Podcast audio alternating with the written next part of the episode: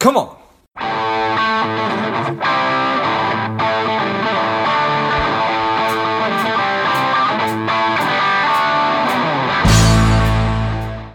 Hello, dear listener. Before we get into today's show, quick ask. If you find value in today's show or you've gotten value out of a previous show, please leave us a quick five star review. Be super grateful. Thanks a lot. Welcome to Money Savage, a savage approach to personal finance. This is George Grombacher, and the time is right. Welcome today's guest, a strong and powerful Jeremy Hill. Jeremy, are you ready to do this? I'm ready. I love it. Let's do this. Jeremy is the founder and managing partner at JB Capital, a merchant bank offering creative capital solutions to privately held companies. And he is one heck of a nice, charming, handsome guy. Jeremy, I'm excited to have you on. Tell us a little bit about your personal life, some more about your work, and why you do what you do. Thanks for that charming and handsome thing. Yes. I'll make sure that that, uh, that check for 20 bucks clears. it's, uh, well, thanks. I'm excited, George, about sharing a few minutes with you. So, um, yes, I'm, I'm founder and managing partner of a company called JB Capital. We're outside of the Seattle area. Uh, and we, we basically operate like a private version of a commercial bank. So I make credit investments through growing companies through the country. Uh, and so these these are these companies that are past the friends and family, mom and dad, rich uncle round of raising money, uh, but they're not yet really to a point to where anybody in New York or London, uh, you know, really cares because most of these guys are looking to write, you know, 50, 100, 200 million dollar checks. And for, you know, George and Jeremy's software business that doesn't need to borrow 100 million, we need to borrow five there's not a lot of smart guys that want to talk to you. And so uh, hopefully we provide a, a, a, very good approach it is to providing creative capital to these companies that are growing that uh, need somebody with uh, uh with better experience and, and kind of you know down on the ground helping you grow your business. Got it. And that's you. And that's me. Yeah, at least we hope to be. At least we hope to be doing a good job, which I think we are. And you were, for lack of a better term, inside the belly of the beast for 20 some years. Yeah, and so you know, my I think a lot of people have um, businesses. It is for them that you know they wake up and they go to school and you know they go to school and then they go to this university and they get their MBA and they work on Wall Street for a while and then they get into finance and they start their own business and it's you know a very kind of paint by numbers you know after school special or something that you see on Lifetime. You know, right? right. Um, mine's about the opposite of that, right? So my mine has been more of a you know go this direction really fast and when you hit something, turn right? You know, and and uh, so uh, my business kind of started by happy accident about 20 years ago, and and I think for a lot of people, um, you you you find yourself one day doing one thing, and then it kind of evolves and evolves and evolves, and 20 years later, you've got an incredible business, but it surely wasn't what it is that you started. And so that's kind of what happened to our business. So I've spent the last 20 years um, as kind of you know chief advisor, counselor, consigliere, big brother, you know whatever it is that you want to call it for companies and executives and projects throughout the country it is that we're navigating some nuance of a capital markets event some type of problem that they are you know running towards something or running from something. And and you know most of these guys were smarter than their banker their attorney their cpa their brother-in-law or whatever. But they needed some type of advice and counsel to solve whatever problem. And most of those problems somewhere had to do with money somewhere. And we just we got really good at that. Got it. Nice and so you've got all this wonderful experience. You've experienced some some success in business, and you look around. You say, you know what? I think I can do this better. I think that I can actually deliver on the value that so many people hold themselves out to be delivering, but they don't actually. Yeah, without question. I think you know, as as uh, every entrepreneur, regardless of your business, every every guy, you know, you you get to a point to where it is that you scratch your own itch, right? And so, or you want to scratch your own itch, right? Solve a problem it is that you're having. It isn't because likelihood if George is having a problem and Jeremy's having a problem, that we're not the only two people on the planet that are experiencing that. Right. And so, for me, the frustrations it is that I saw a couple things is so for nearly 20 years I was kind of the guy in the middle, right? I was the the the Rosetta Stone, if you will, uh, um, between those folks it is that had capital and those folks that needed capital, trying to get everybody to play nice in the sandbox and get a deal together, right? So, um, you know, as an investment banker and advisor like that, we, you know, probably did th- close to three quarters of a billion dollars worth of transaction mm-hmm. advisory work, um, and really enjoyed it. The the frustration it is that I saw um, and that I started to experience more and more in the last five years is that I would be representing George's software business or you know whatever your business does, and we'd go through and we you know we'd go out and we'd have conversations with 40 different companies to get down to five or six different guys it is that were serious to get to three term sheets to ultimately decide hey we're going to get married to so and so you know whoever it was right and then at the five yard line, where we'd be negotiating, you know, uh, the deal, and we signed term sheets, it is it said, hey, okay, great, it's going to be, you know, 11% capital and this amount of warrants, and here's how we're going to agree to do it. And then we'd get the loan documents. It wasn't 11%, it was 13%, and they'd clicked up the warrants and they'd, you know, tweaked one thing or another. And you come back and be like, hey, hey, this isn't what we agreed on. Well, you know, we were kind of going through this thing and realized that we needed to maybe price for risk, and and and mm. it was it was just because they could.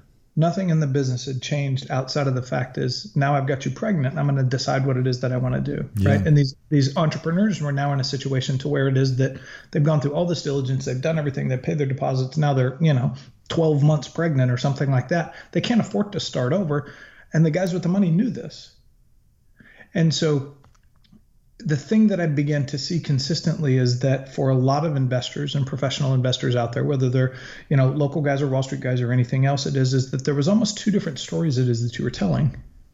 There was the story it is that you told the street, that you told interviews on Fox and CNBC. There's a story it is that you tell your LPs and the you know the fancy stuff on your website and in your pitch deck.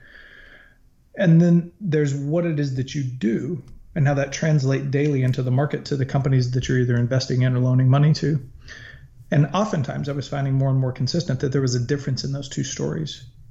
And in my mind, the difference in those two stories was was was uh, a gap in integrity. Right? It was it was a gap in the face it is that you tell and the person it is that you are. And and for me, I have about zero patience for that. Hmm. and so I saw that consistently, um, and it started happening more and more.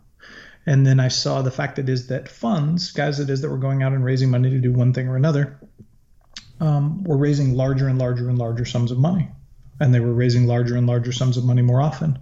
And then it really got to a point to where it is that, like this year alone, we've had, I think, 56 new funds that have come out with greater than a billion dollar target on the face. And so if everybody's coming out and raising a billion or two or three or four or five or whatever the number is, right? Again, the guys it is that didn't need to borrow a hundred million, they needed to borrow five, were kind of left out in the dark. And so um, I saw this kind of you know gap, I guess, if you will, for folks it is that needed real you know experience behind them and helping them grow their business and access to capital of doing so. And and as people were raising larger and larger sums of money, that benefits the manager, right? It has nothing to do with the portfolio company because if I'm getting 100 or 200 basis points on managing 10 billion dollars, my Cocoa Krispies are pretty fucking crisp, regardless of what happens to my portfolio company, right? You know, sorry, right? This call, I'll, I'll stick to decaf before the next call, but right, it, you start seeing this, and I, and and ultimately what was happening to the investors and what it is that they were getting and then what was d- being delivered to to the portfolio company i just didn't like the way that it was being done. And so uh, you know i had my popeye moment right where you've had all you can stands and you can't stands no more. And i'm just like this is this is enough. And so um, a little bit better than a year ago we made the decision to move out of the middle and to do from a principal position what I've been doing for large investors now for 20 years. And so now that all of our investments are coming off my personal balance sheet and our investors' balance sheet, um, and candidly, the response has been fantastic. So nice. Well, that all makes sense to me, at least, at least conceptually speaking, that you would get fed up at at some point and recognize that there's flaws and that there's an opportunity in the market and that there's all these all these probably wonderful companies and businesses that are just sort of in that middle phase where they're not getting served. Um, so for them, it seems like it seems like we we are certainly celebrating entrepreneurship these days, which I think is exciting. And startups are are, are very sort of romanticized, and um, there's lots of different incubators and funds how how does a company know, or how how how do you um, coach a company to recognize? Okay, here's where you're at. Here's the kind of money you should be going after. Sure. No, great question. And I think you know there's a, there's a couple of things there. Is that it's really important for for entrepreneurs. It is to kind of have a you know, uh, an understanding of what it is that you're looking for. So just like when you're looking for a partner in life, right, and you want somebody that likes this and does this and shares common interests and whatever else, right? You know, it's it's similar as you're beginning to look for for a financial partner.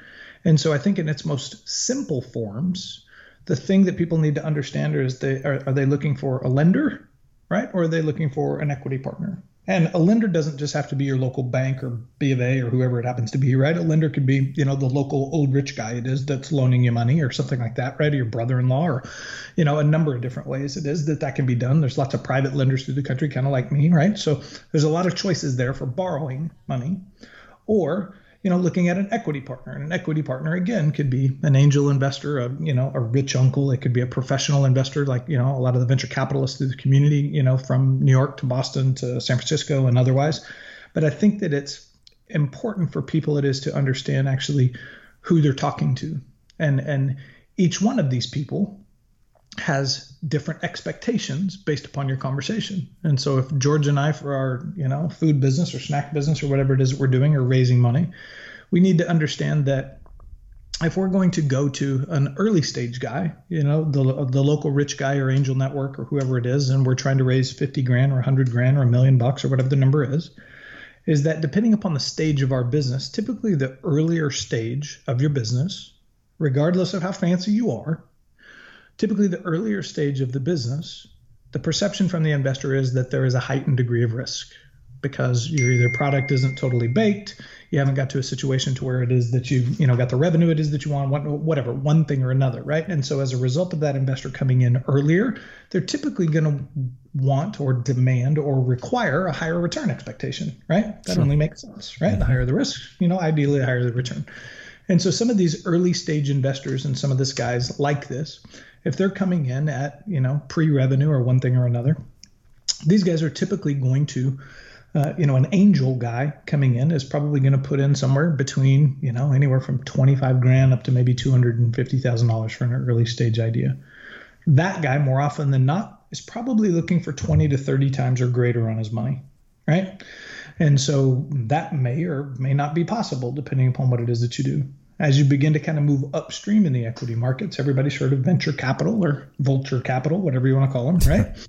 and and a lot of these guys are, in, are are professional investors. They have a process. They you know look at deals like you and I and everybody it is that's listening to this have a hundred times a day, right? And so it's it's very you either fit in the box or you don't kind of a thing.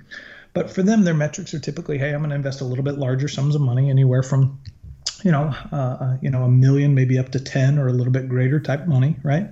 But they're looking for kind of a 10 to 20 times multiple on their business, and they're looking for that in kind of a two or three year period of time. And so they have certain metrics it is that they are managing to in order to drive those economics because they have investors too, right? Like you have to understand if it's not the local rich guy, the guy that has a fund or one thing or another, venture capital, private equity, somebody like me, we have promises and obligations. It is to our investors to deliver a return. And so, based upon the promises and obligations it is that I have to them, dictate a lot of times what it is that I'm able to do for you. Right? Does that make sense? It does. Totally.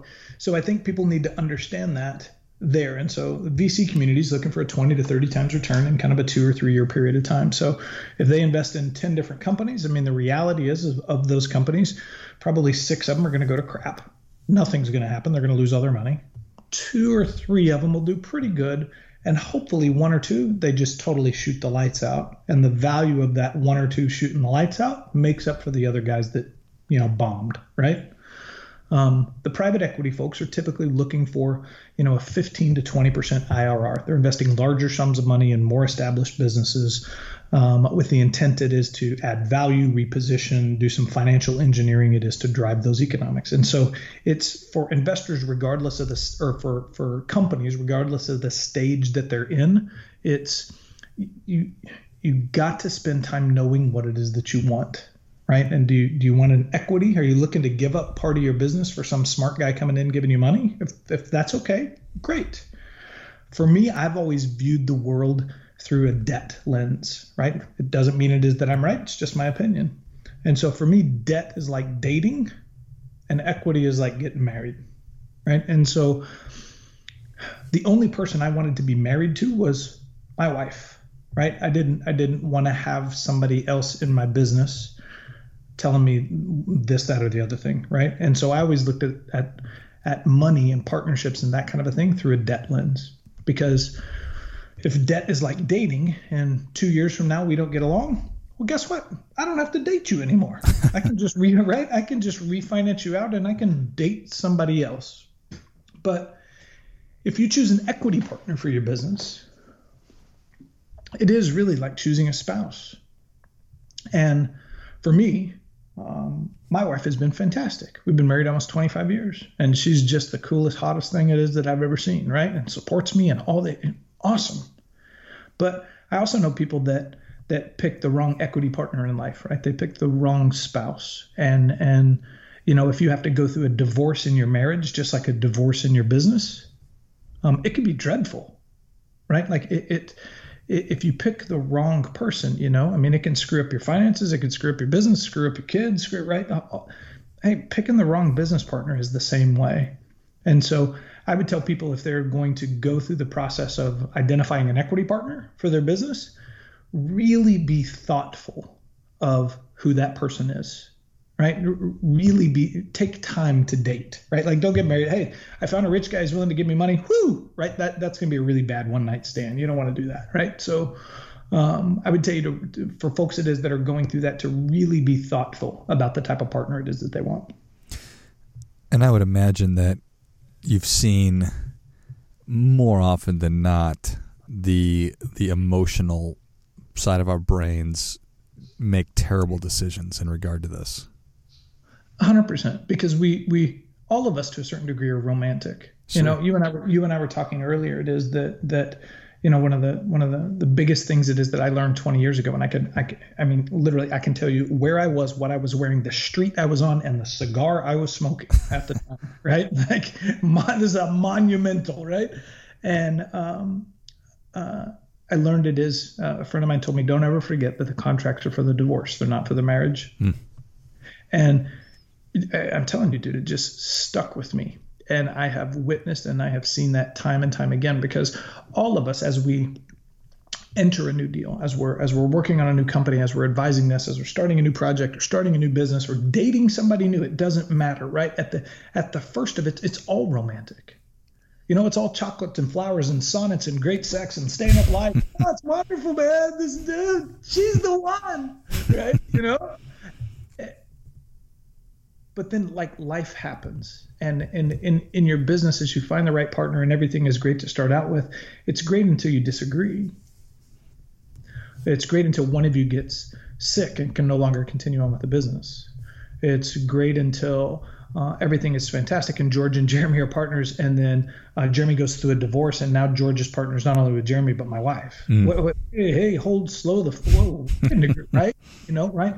And so you just you you one of the things that that you know we talk to guys about is that you really got to think through and have a lot of the hard decisions up front while it's still romantic. Um, and it's going to save you a hell of a lot of pain later. It, it just it I, I i just i've been doing this a long time man. I promise you it will. And as you're describing all that it certainly makes it makes perfect sense. Um, and we I think that everybody's heard about terrible business breakups and the reason you have buy sell agreements, but I don't know that I've ever thought about it from the terms of you know raising money. So if you're going to be looking for for funds, you know, equity is is like is like marriage, and and debt is more like dating. So I think that that's very helpful. And then the value that you're bringing is that you've been there and you've done it and and and you've seen it so many times, so you can coach people through those those blind spots and those pitfalls. Yeah, I mean, I, I hope so. And, and I feel like it is that we do. I think a lot of guys in the credit space, which is where it is that we exist, are, are really excited it is to not only raise money, right? Um, but they're excited to put money out because they get to earn fees and then they get on to the next deal. And that's great. Um, we do about the opposite of that in our structure. But the the things ultimately is that you know we go back to that integrity gap between the story it is that you tell publicly and the operations it is that you have privately and the companies it is that that that investors are are are deploying capital to need you they they may not know it but they need more than just money and so for us one of the things it is that I've been very firm about since the very start of this is that if the only value it is that I'm bringing to a company is a checkbook, um, I shouldn't give them money, and they shouldn't take it, hmm. right? Because it, it, it, if that's all it is, then we're commoditizing my value, and and I don't want to ever be in that situation, right? If if there is not if there is not additional value it is that I can have um, that's accretive to your business and the growth and the problems and the things it is that you're going through over the next two or three or four years, if the only value that I bring is a checkbook, I shouldn't give you money. Then you shouldn't take it. I want to, we want to be more than that. I want to change how it is that people set the bar for what it is, not only the expectations for how it is that we're working with and delivering to our investors, but ultimately the experience it is that our portfolio have portfolio companies it is have with us as as operators and lenders. Well said. Well, Jeremy, Savage Nation is ready for your difference making tip. What do you have for them? You know, and uh, I think really it is. It's it's remember the contracts are for the divorce. They're not for the marriage, right? Like we we we all believe it is the best in people because human nature we want to do that you have to realize it is that there are going to be hard times in each of your businesses regardless of what it is that those are and if you have those conversations up front throughout the course of your business as you go and have challenges, it will it will save you a ton of heartache. I just I promise you it will. Well, like that is great stuff. That definitely gets a come on. Come on. Life's all about expectations, man. Jeremy, thank you so much for coming on. Where can Savage Nation learn more about you, and how can investors and potential partners or um, people looking for money find you? Sure. Thanks, George, for asking. So, uh, you know, it's Jeremy B. Hill on LinkedIn. You can uh, look us up on the web at jb-capital.com. Uh, we run a national podcast as well called the Jeremy B. Hill Show. Uh, you're more than welcome to reach out to us anywhere. So if people want to get in touch with us, they can go there. They're more than welcome to reach directly out to you, George, and you can put them in contact with us. But uh, if there's anything it is that we can do that help, or if you just need a, a sounding board for some ideas you're working on, we're happy to help if we can. Love it. Savage Nation, if you enjoyed this as much as I did, show Jeremy your appreciation and share today's show with a friend who also appreciates good ideas. You can find Jeremy on LinkedIn at Jeremy B. Hill. Go to jb-capital.com and then check out the podcast. I will list all those in the notes of the show. Thank you again, Jeremy. Hey, enjoyed it. Thanks so much for having me, George. And until next time, keep fighting the good fight because we are all in this together. Spending too much time on social is your daily screen time over two hours? Are you a little bit overweight? Not saving enough money? Any or all of these are familiar. Strive could be for you. The Strive two week online boot camp will help you to detox your mind, body, and money, getting you on your way to a happier, healthier, wealthier, and more confident life go to strivedetox.com, S T R I V E D E T O X.com, and get your mind, body, and money right.